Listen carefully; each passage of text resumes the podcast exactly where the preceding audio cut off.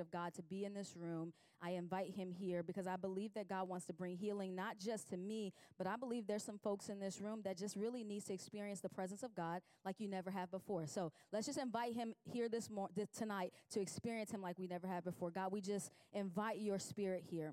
Lord, we ask for your healing tonight. There's going to be stories heard, and there may be a moment tonight where someone is reminded of maybe their past or maybe the things that they've been wrestling with, and they're going to get to hand that over to you tonight.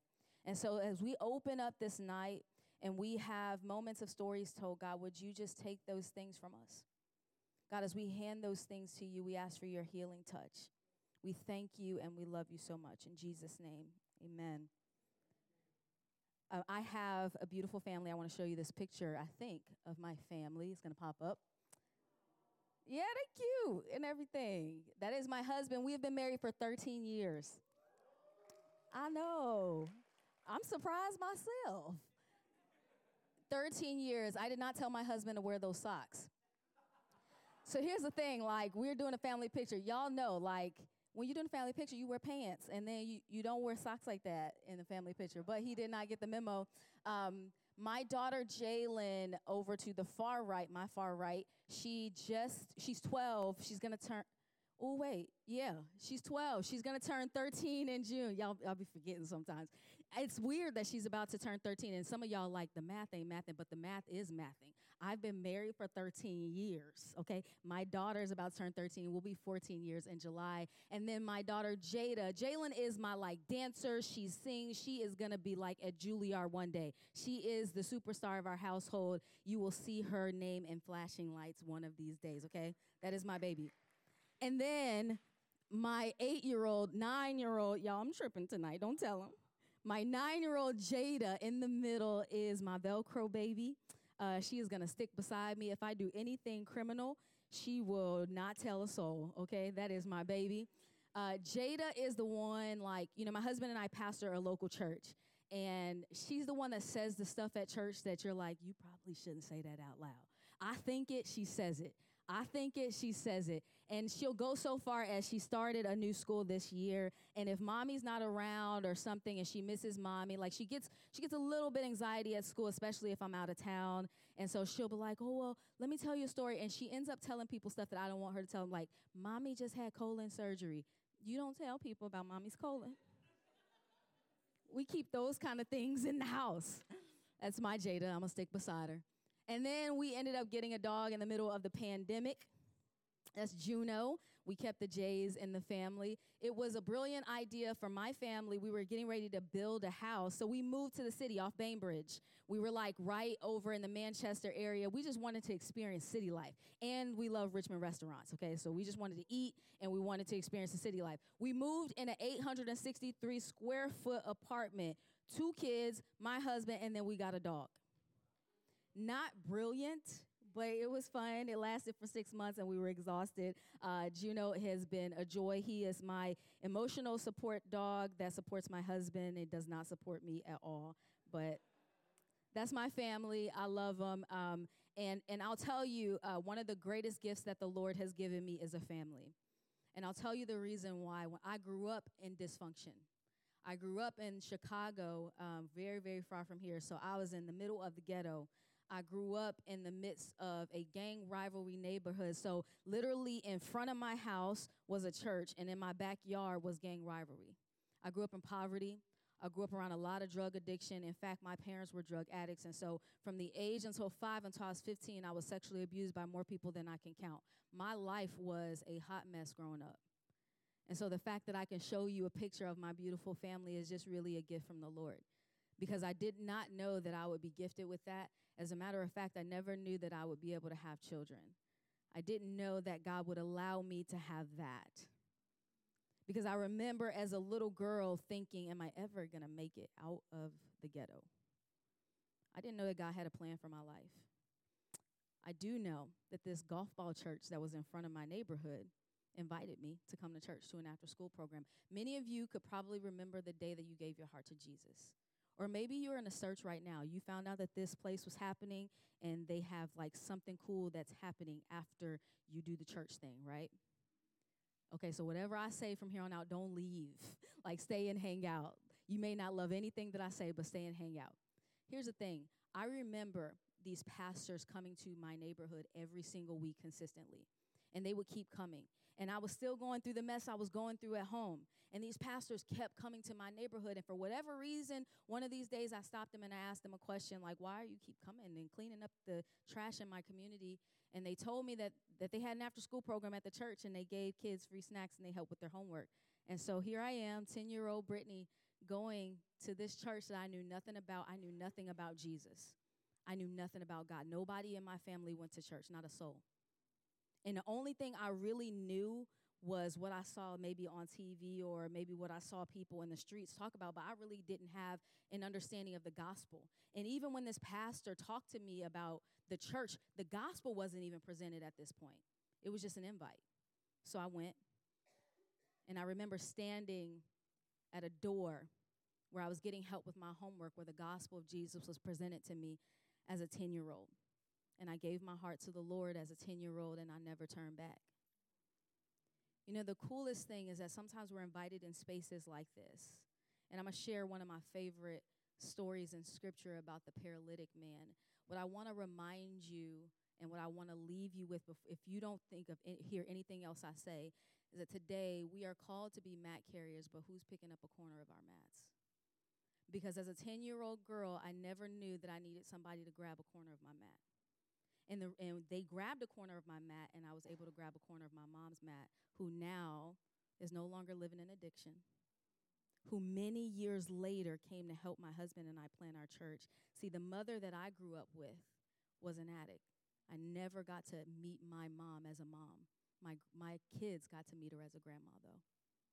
That's what the gospel does.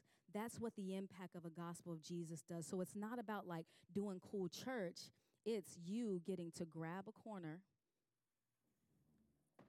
of someone's mat and you allowing someone to grab a corner of your mat so that you can make a greater impact in the world around us. So we're going to we're going to read scripture together. Is that okay?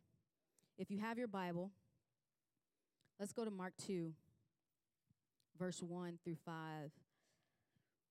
It says a few days later when Jesus again entered Capernaum, the people heard that he had come home they gathered in such large numbers that there was no room left, not even outside the door.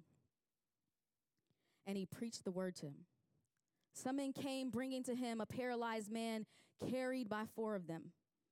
Since they could not get him to Jesus because of the crowd, they made an opening in the roof above Jesus by digging through it and then lowered the mat the man was lying on.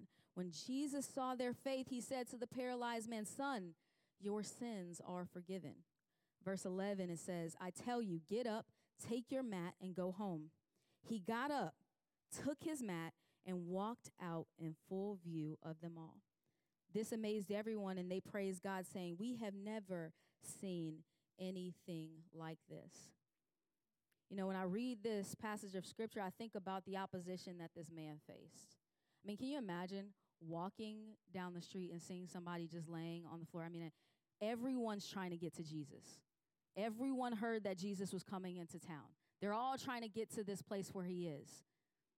And here's this man lying on this mat while everyone's walking past trying to get to the place where Jesus is because they know if we get to the house where Jesus is, we're going to hear this amazing message and healings are going to take place, right? So these four friends are walking past and they see this man.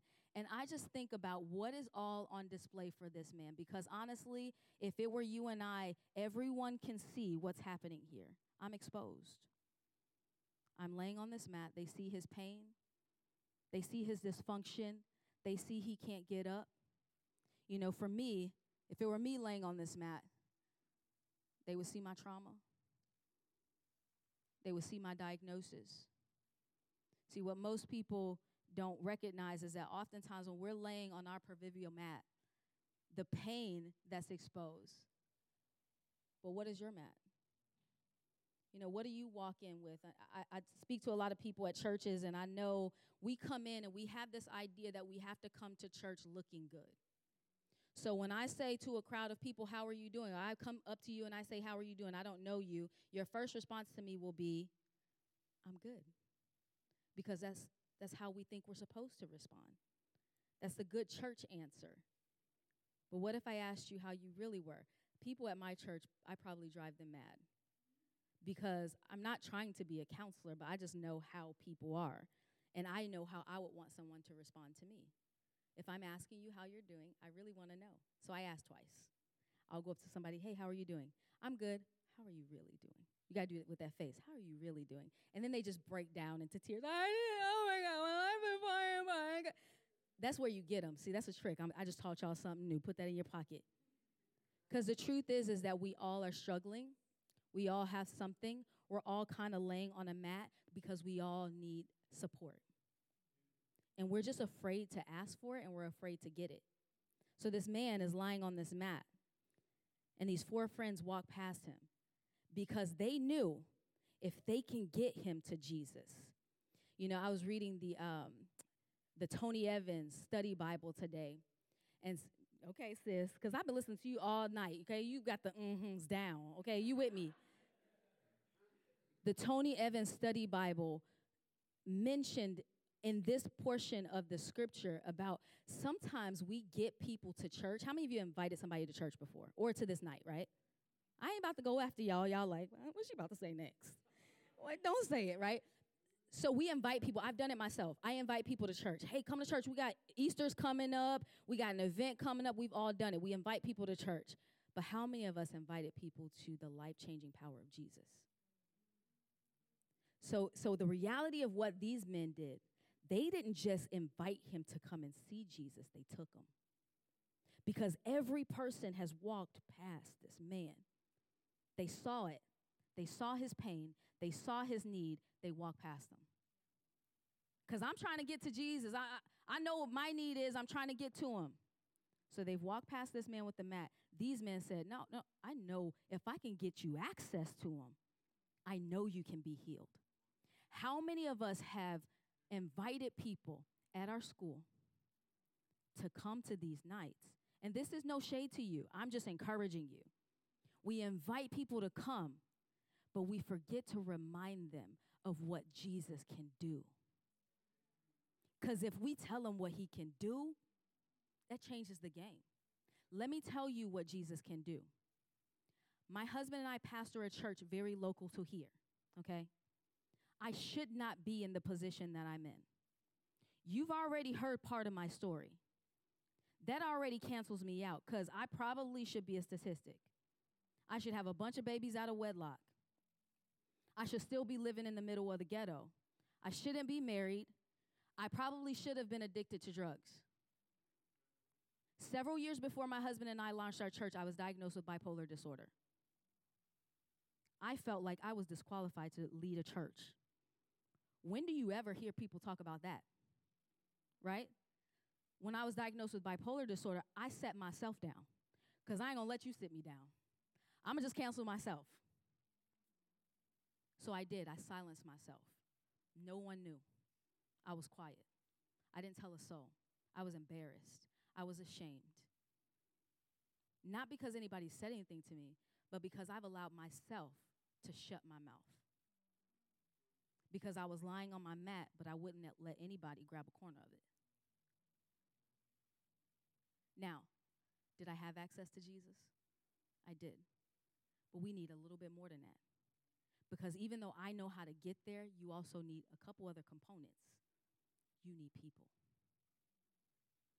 We think sometimes that we can do life alone. Look at your neighbor. There's a reason why you're in community right now. I ain't about to tell y'all look at your neighbor and say, neighbor. I ain't about to have you do that, okay? We ain't about to do the na- say neighbor. I'm just telling you, like, you need community, and oftentimes we think that we can do life alone. I remember people, you know, I would tell certain people, I ain't gonna tell y'all because I'm gonna get on social media talking about my mama. I ain't about to tell y'all that part. But I would have people in my life tell me, you don't need anybody but Jesus. You need Jesus but you need a couple of his people too. You know what I'm saying? Like you need some of his people. I mean, that's the reason why we're here. You need support. I just think it's amazing how Jesus had disciples. These four friends, pick up a corner of this man's mat and took him. And the beautiful thing is that they knew, they just knew that if I can get him to have access, if I can just give him access, because if this man could get up and walk, he would have got himself there by himself. But hey, he can't do it himself. We're going to make a way. And they didn't just make a way, they, they literally, by any means necessary, bulldozed the ceiling, probably with their bare hands, because there's probably no tools. It's, a, it's literally like mud and stucco, okay? They're trying to make a way to get this man to Jesus. Here's the first thing I want you to write down vulnerability leads to freedom. Here's the message don't do life alone. Be transparent with many and vulnerable with few. So that doesn't necessarily mean that you got to stand on the stage with a microphone in your hand and tell all your business, okay? But that does mean that vulnerability can lead to freedom. You don't have to be silent about all the things. You know the the one of the main ways that people will hear you and hear about your Jesus is through your story. You want to tell people and make, make impact? Tell your story. You want to tell people about the life changing power of Jesus and what he's done in your life? Share your story. It don't have to be all the gory details, but what has he done in your life? If Jesus has transformed your life, share it. It can help change somebody else's life. Let me tell you how, how the story of me sharing in front of you and saying, Hi, my name is Brittany Jones, and I have bipolar disorder. It does not have me. I have bipolar disorder, much like somebody that says they have diabetes, or somebody that has heart disease, or somebody that's walking through a journey of cancer. God can heal me today. I believe it with my whole heart, and I trust Him, and I'm walking in that, and I'm gonna keep praying that for my life. But today, I have bipolar disorder. It does not own me. I will not allow it to own me. I go to therapy, I go to psychiatry, I make sure I take my medicine, I make sure I'm in rotation of all of the things. But trust and believe that every single day of my life, I will say, Jesus, you get the glory in this this. Right? So maybe you don't say it like that to your college friends, okay? Maybe that's not how you say it. But maybe when you walk out and somebody asks you what you just did, hey, I just went to Wednesday night church. Was Wednesday night church? Bam, opportunity. Hey, let me tell you a little bit of what, of what God has done in my life. And it doesn't have to be weird, okay? It doesn't have to, like, it doesn't have to be weird.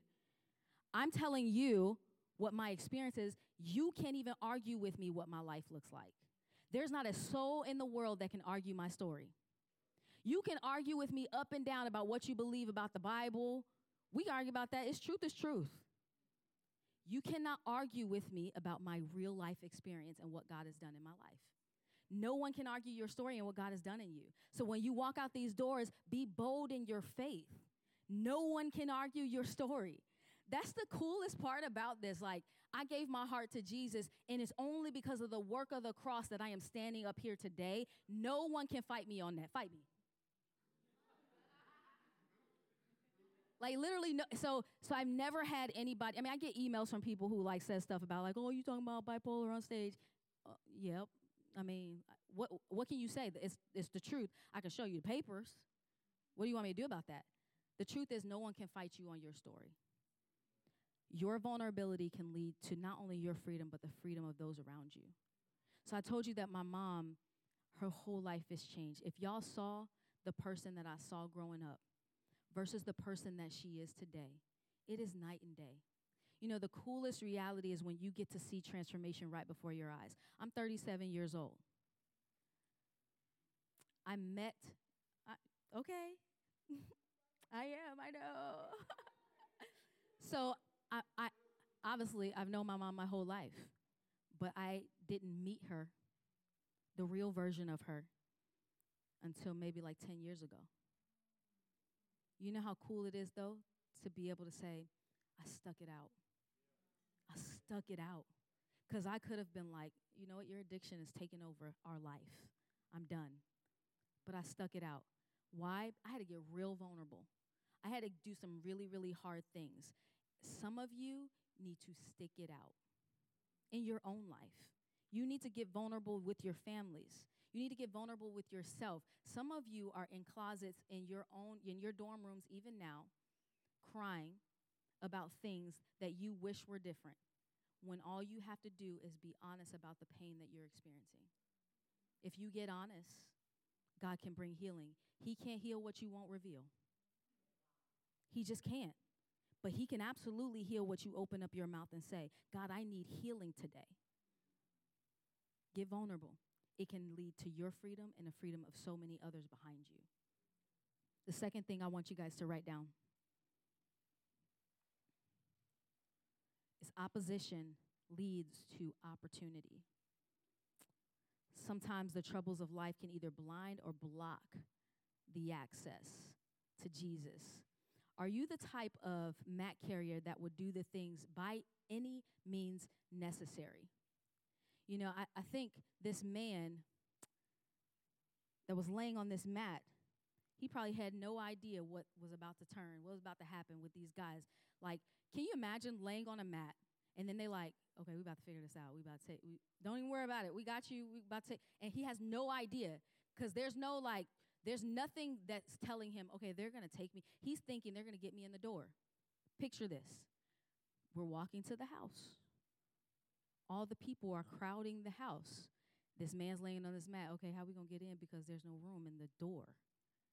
These guys are like, we got to figure it out. I can't. I would be like, you know what? Just leave me outside. Just, just leave, there's no room, right?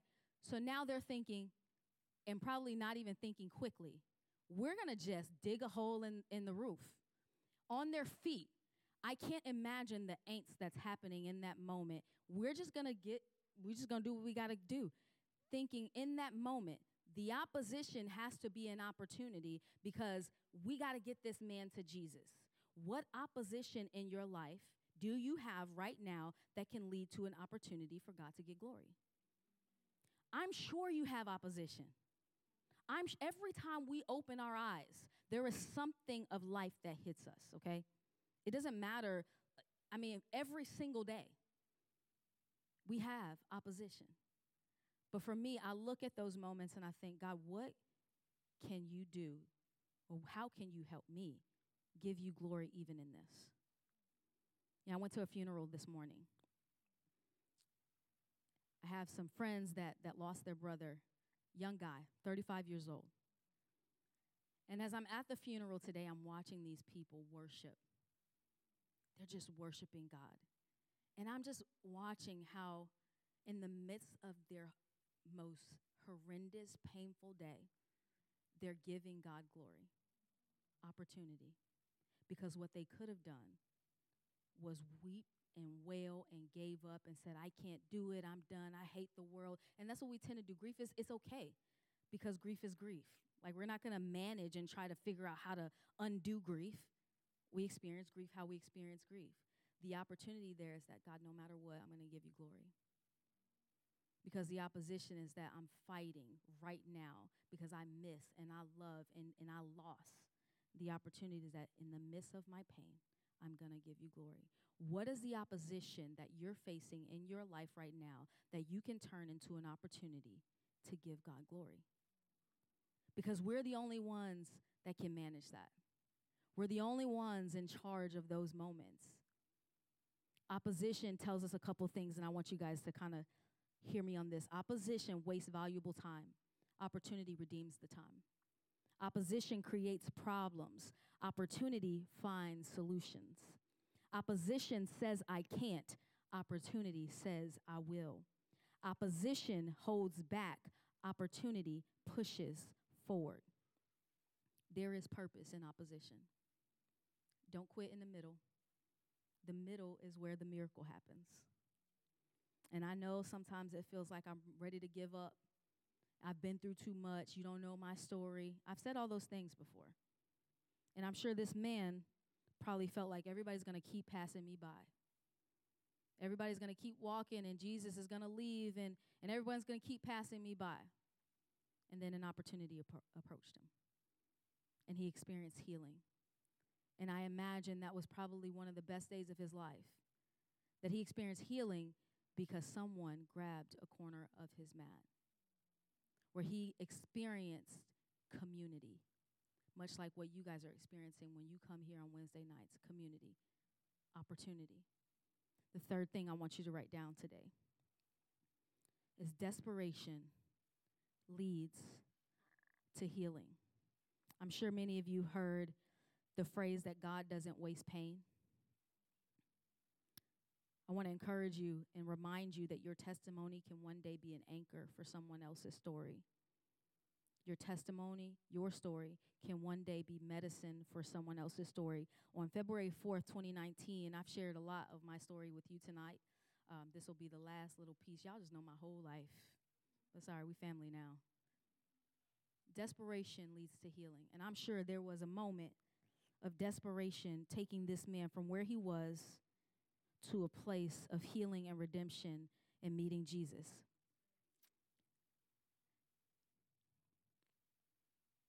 Desperation leads to healing.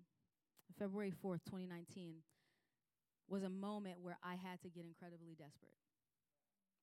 So I experienced this trauma and I experienced this diagnosis and many of you know what it's like to feel like life just seems so out of control. When you feel like you can't control, I think you said something about that. When you feel like you can't control something, you have to find something to control. So life feels like it's chaotic, right? Like any of you felt that way, where life just, I mean, with school, you just feel like you got a million balls going all at the same time. Then all of a sudden, you feel like you, you got to find something to control. Now, y'all probably healthier than me. I don't know. Maybe you have more balance in your life and you just know how to control things. But for me, I struggle with that quite a bit. Being diagnosed with bipolar and feeling the highs and the lows and not knowing how to balance that. You know, we have this new church. I have children, family craziness going on, dealing with, with seasons of highs and lows with trauma.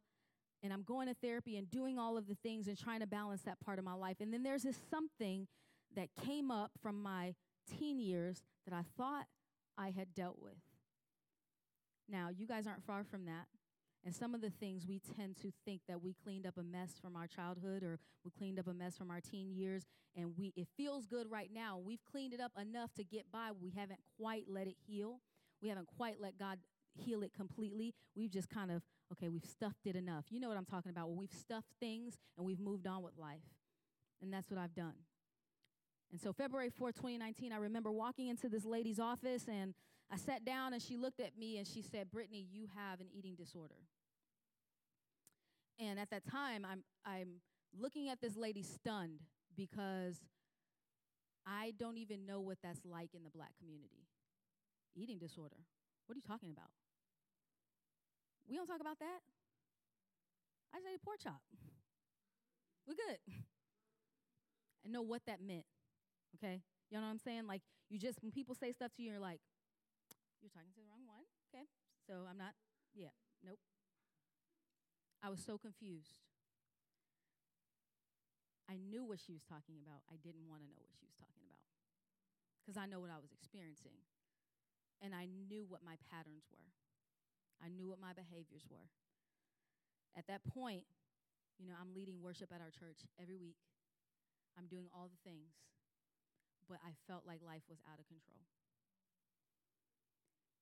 I stand up here today in a very different place than I was in 2019 is because I had to go through a season of really letting God go to the greatest place of my pain and no longer glossing over, but really letting some people get real close to me, real personal, accountable, letting them gra- like like clench a corner of my mat and taking me to Jesus and not just saying, "Oh, I'm good.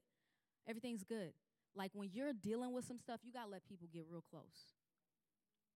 So I'm in this lady's office and she's telling me I have an eating disorder. And I'm like, okay, so what are we supposed to do about that? So she gave me this meal plan and I'm doing the plan. I'm doing all the things she tells me to do, right? Like I'm I'm thinking that, okay, we're just gonna you're gonna tell me what I gotta eat every day. Like she's a dietitian, so they tell you what you gotta eat, and I'm doing it for a little bit. After a month, she's like, This is not working, you need further help. Because you're not like gaining weight, you're losing weight. And she said, You need to go to the hospital. And you guys remember, I'm a mom. Okay, I have kids. I have a whole life. We're pastors. First of all, the church people gonna eat me up. okay, they're gonna eat me up. And I, you know what I'm talking about. They just, they just gonna eat you up. So here, here I am, standing before my church again, ashamed and embarrassed, and saying, "This is where I am." The reality is that God is so gracious and He's so kind. And when you are, I'm not telling you anything. I have not spoken a single word of things that I have not lived out. So when I tell you to get vulnerable, it's because I've had to do it several times. But I'm not doing it in a sense of I'm just going to keep doing stuff and then keep being vulnerable. No, like I had to go to the places that I was at my weakest so that God can bring greater healing. So vulnerability was one of the greatest places. The greatest opposition was being dealing with all of these things that I'm dealing with and then I got desperate enough to go get help. And I spent a month away from my family to go get help. So 2019, I went away to a hospital. I got help with an eating disorder that I thought was going to kill me. I left my church, my husband, my kids, everything that I knew to be familiar to me, and I got help. And I got healed. And it didn't happen instantly, it was work. As a matter of fact, I still see a dietitian every week because you don't just stop the routine just because you feel good. You stay accountable. You stay with having somebody grab a corner of your mat because it's necessary. Everything that I've spoken to you tonight about this paralyzed man and being a mat carrier, we can't just be mat carriers for people outside of here if we're not willing to let somebody to grab a corner of our mats and get personal. So we can tell the whole world about Jesus. We can come in this room. This is just a pep rally for what God wants to do out there. You're going to get gassed up in this room and get filled up and get charged up so that when you leave this room, God's going to do so much with your story out there. But you got to allow somebody to grab a corner of your mat so that you are strong enough to grab a corner of someone else's. Desperation leads to healing. Would you stand on your feet for a moment? Worship team, if you want to grab, get back up there for a moment. I just want to pray for you.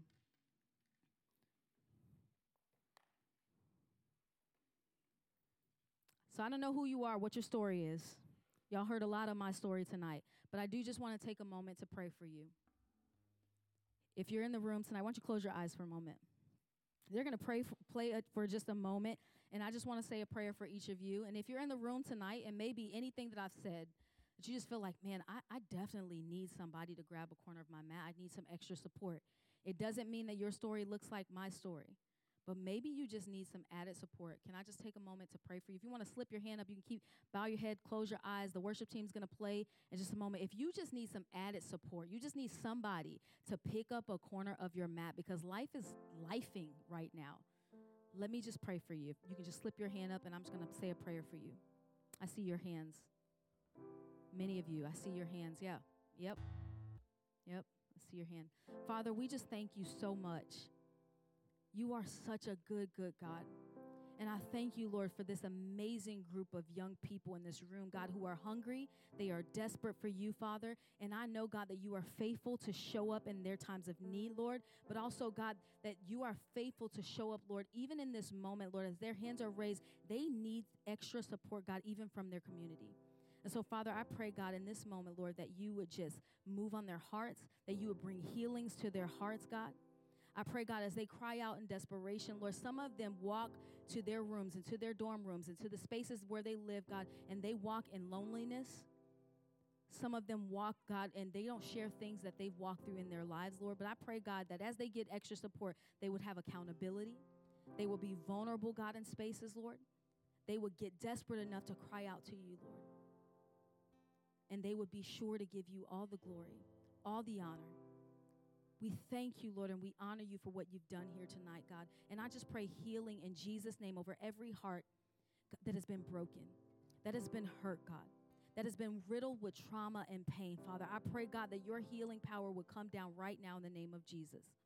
That every person in this room that has carried, God, anxiety and depression, God, we break it in the name of Jesus. God, I ask that the Spirit of God would come down in this room right now, Father. Every person, God, that is carrying heaviness in this room, Father, I pray in the name of Jesus, God, that you would just reign in this place, God. God, that you would cover their minds, God, as they walk out, God. Would you cover their hearts, God? Any issues of control, Father, I pray, God, that you would just come in this room, Lord.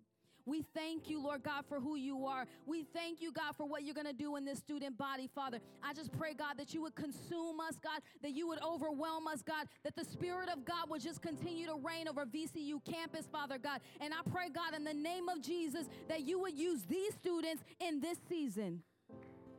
We thank you, Jesus. We thank you, Jesus, and we love you so much. We ask these things in Jesus' name. Amen.